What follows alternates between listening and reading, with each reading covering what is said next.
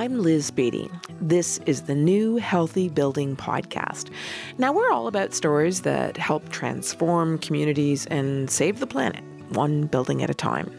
Today, we focus on safe back to school, what it means for parents, students, and educators. Juan Malvestitti is the man in charge of getting the word out on safe back to school and specifically Nerva's duct sealing process, which is a proven method to increase ventilation without the need for mechanical upgrades. He's the guy with his finger on the pulse, the industry zeitgeist on education and other verticals. Happily, he's here to chat with us today. Welcome, Juan. Thank you, Liz. Safe return to school is top of mind for everyone across the media, for parents, for educators. Ontario Minister of Education Stephen Lecce has committed big dollars to school ventilation. Now, what are the options for this investment? You're absolutely right, Liz. I mean, as a parent myself, I know how challenging this pandemic has been for parents and students. Um, but working with school boards has allowed me to also look at it from a different lens and a different perspective. We've we've had an opportunity now to work with many school boards across Ontario, and we've been able to see firsthand just how demanding managing school facilities has become.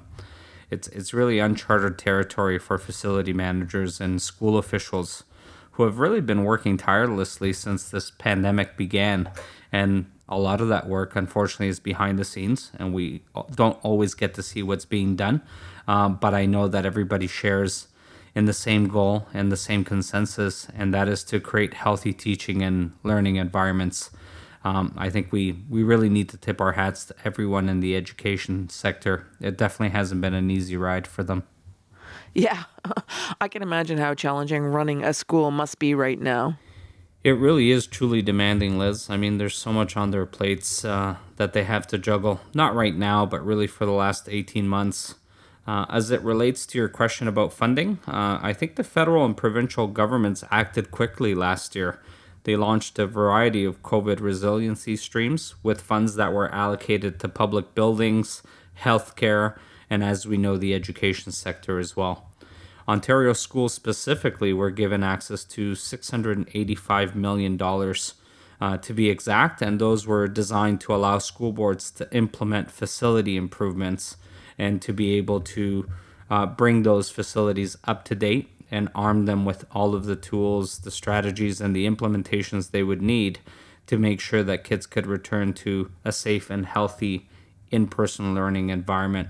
Um, there was really two goals, I think, that were driven uh, behind all this funding. The first goal was to increase ventilation, which we know has been thoroughly proven to improve indoor air quality. And the second goal was to help improve filtration so that schools could capture pollutants at the source. The idea there is to increase the ventilation in the space, and by increasing the ventilation in the space, to help enhance any filtration efforts that are already happening we talk about it a lot on this show, but it's worth repeating. Why is increasing ventilation so important? Oh boy, that's a that's a complex question, but I'll try to keep it as high level as possible. Uh, increased ventilation is really just another term for more airflow. As we know, COVID is an airborne virus, so increasing the volume of air inside classrooms is very important. Not only do you want to increase the volume of air, but you also want to recirculate the air inside of the school so that virus particles don't have a chance to linger in the air or on high touch surfaces. Uh, I always remember as a kid, if me or any of my siblings were sick, my mom would always open the windows so that we could cleanse the house with fresh air. If you look at it in practical terms, schools are really just trying to do the same thing only in a much bigger building, which obviously could be very challenging. Allowing fresh air into your house is one thing, but how do you increase air volume in an elementary or post secondary school with hundreds, if not thousands, of students and teachers? Yeah, absolutely, Liz. I mean, it's it's definitely a more complex challenge, uh, especially when buildings are over hundred thousand square feet. Sometimes um, that's we we've been in elementary and middle schools where the average size of the facility is 30 to 40,000 square feet. And as soon as you get into high school, um, environments. Most of those facilities are over 100,000 square feet. So it's definitely a much deeper, more complex environment. And more importantly, I think when you look at some of the weather influences, especially here in Ontario, schools only have a limited number of weeks where they could actually open their windows. So when you're dealing with circulated air, the performance of your HVAC becomes a pinnacle factor. And one of the things that uh, a lot of building owners tend to overlook is the overall health of the ductwork infrastructure. We found that to be a key component of overall HVAC performance as well. Okay, so let's expand on the idea of healthy ductwork. How do both of those things affect ventilation? I see you've uh, you've come prepared with some technical questions, and obviously, it uh, needless to say, ventilation performance is a very complex topic. But um, I'll try to keep it simple. I heard one of our school partners use a very simple analogy a few weeks ago, and it really resonated with me uh, in regards to the simplicity that he used to describe it. And the way he put it is, he said, you have to think of HVAC equipment as the heart of your ventilation, and then the ductwork is actually the arteries, which is what distributes the air throughout the building.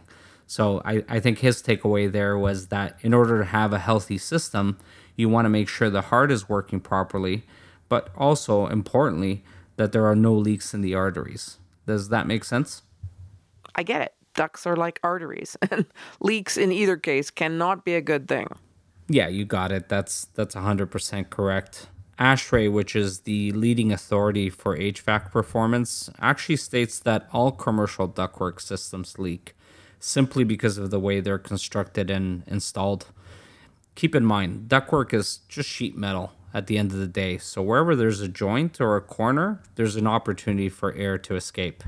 That air that's being lost through the ductwork ultimately affects the overall performance of the system. So, on one hand, if you have a really good HVAC system, then leaky ducts can force the equipment to work harder and longer, which isn't great for utility costs or maintenance.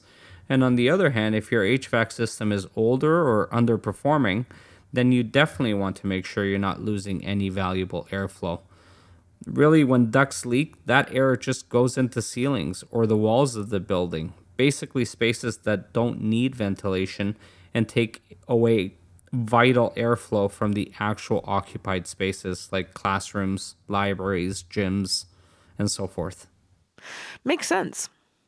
But if ductwork is often hidden and hard to access, how do you eliminate duct leakage in a school? Yeah, the fact that ductwork is hidden and hard to access definitely plays a factor in our overall implementation. But beyond just ductwork, I think it's important to realize that every building is different and the needs for each school really varies from facility to facility.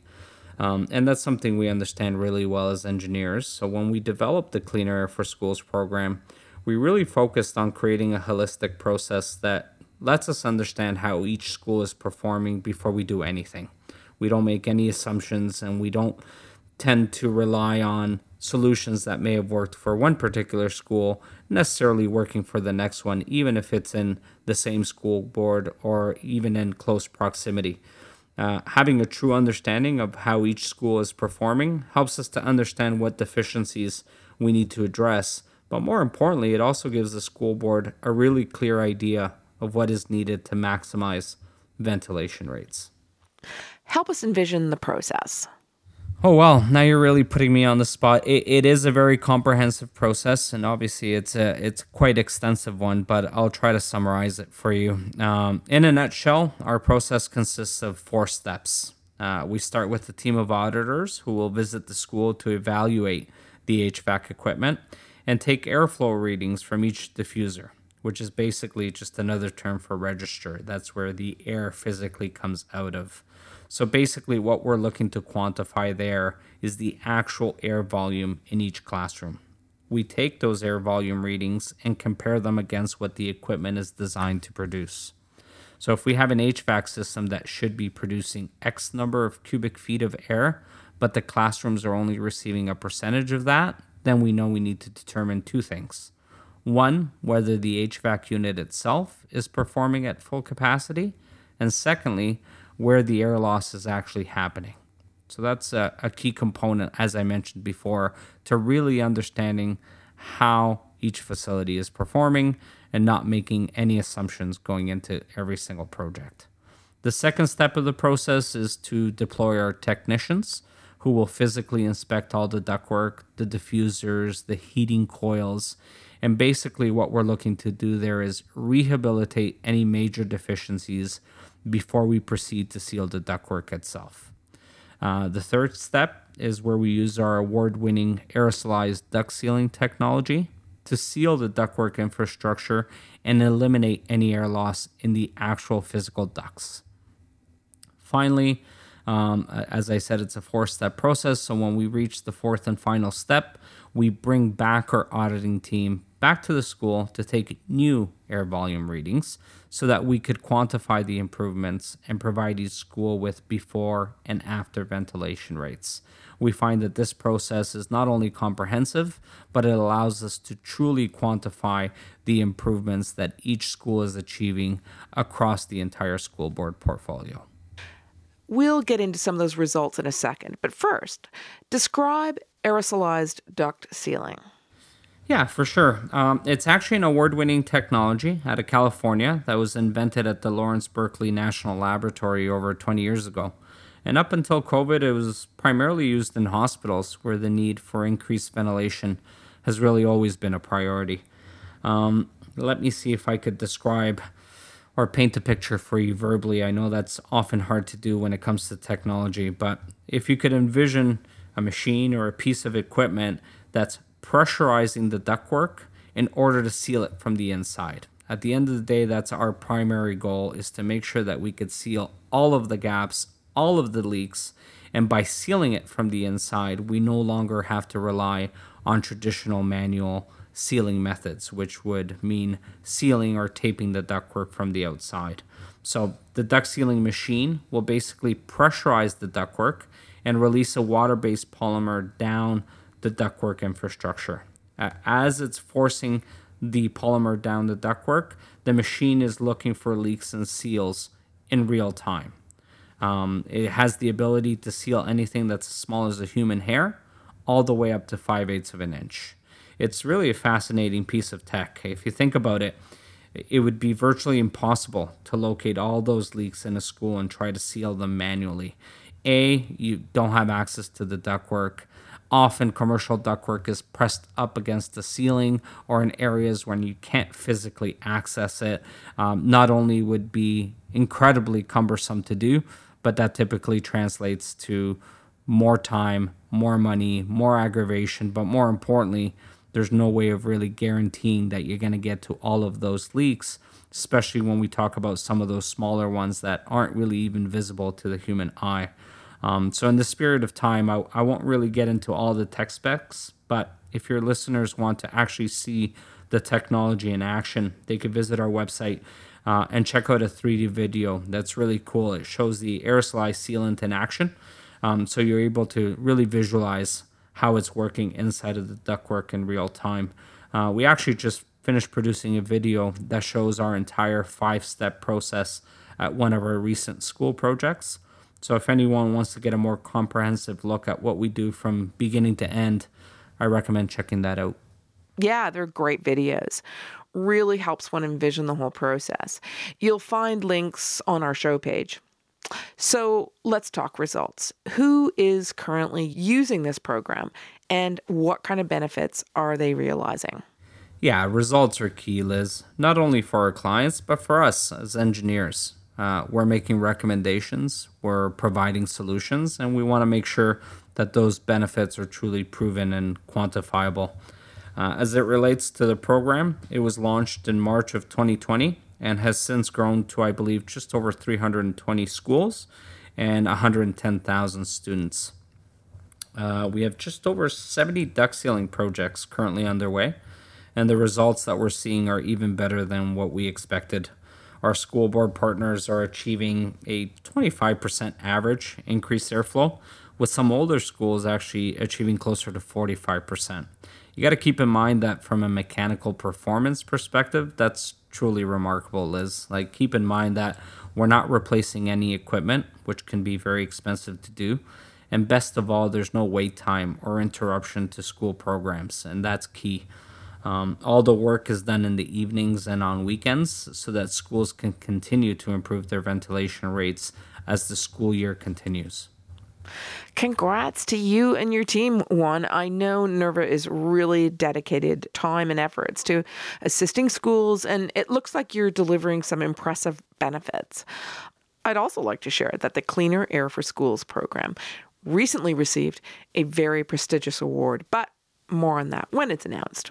Thank you, Liz. I, I appreciate the time and uh, I very much enjoyed our conversation. Um, yeah, to be honest, we're really proud of our accomplishments, but more so the fact that we could play a supportive role during these challenging times. Like I said before, I have two kids in school myself, and as a parent, I feel better knowing that schools are doing as much as they can and as quickly as possible.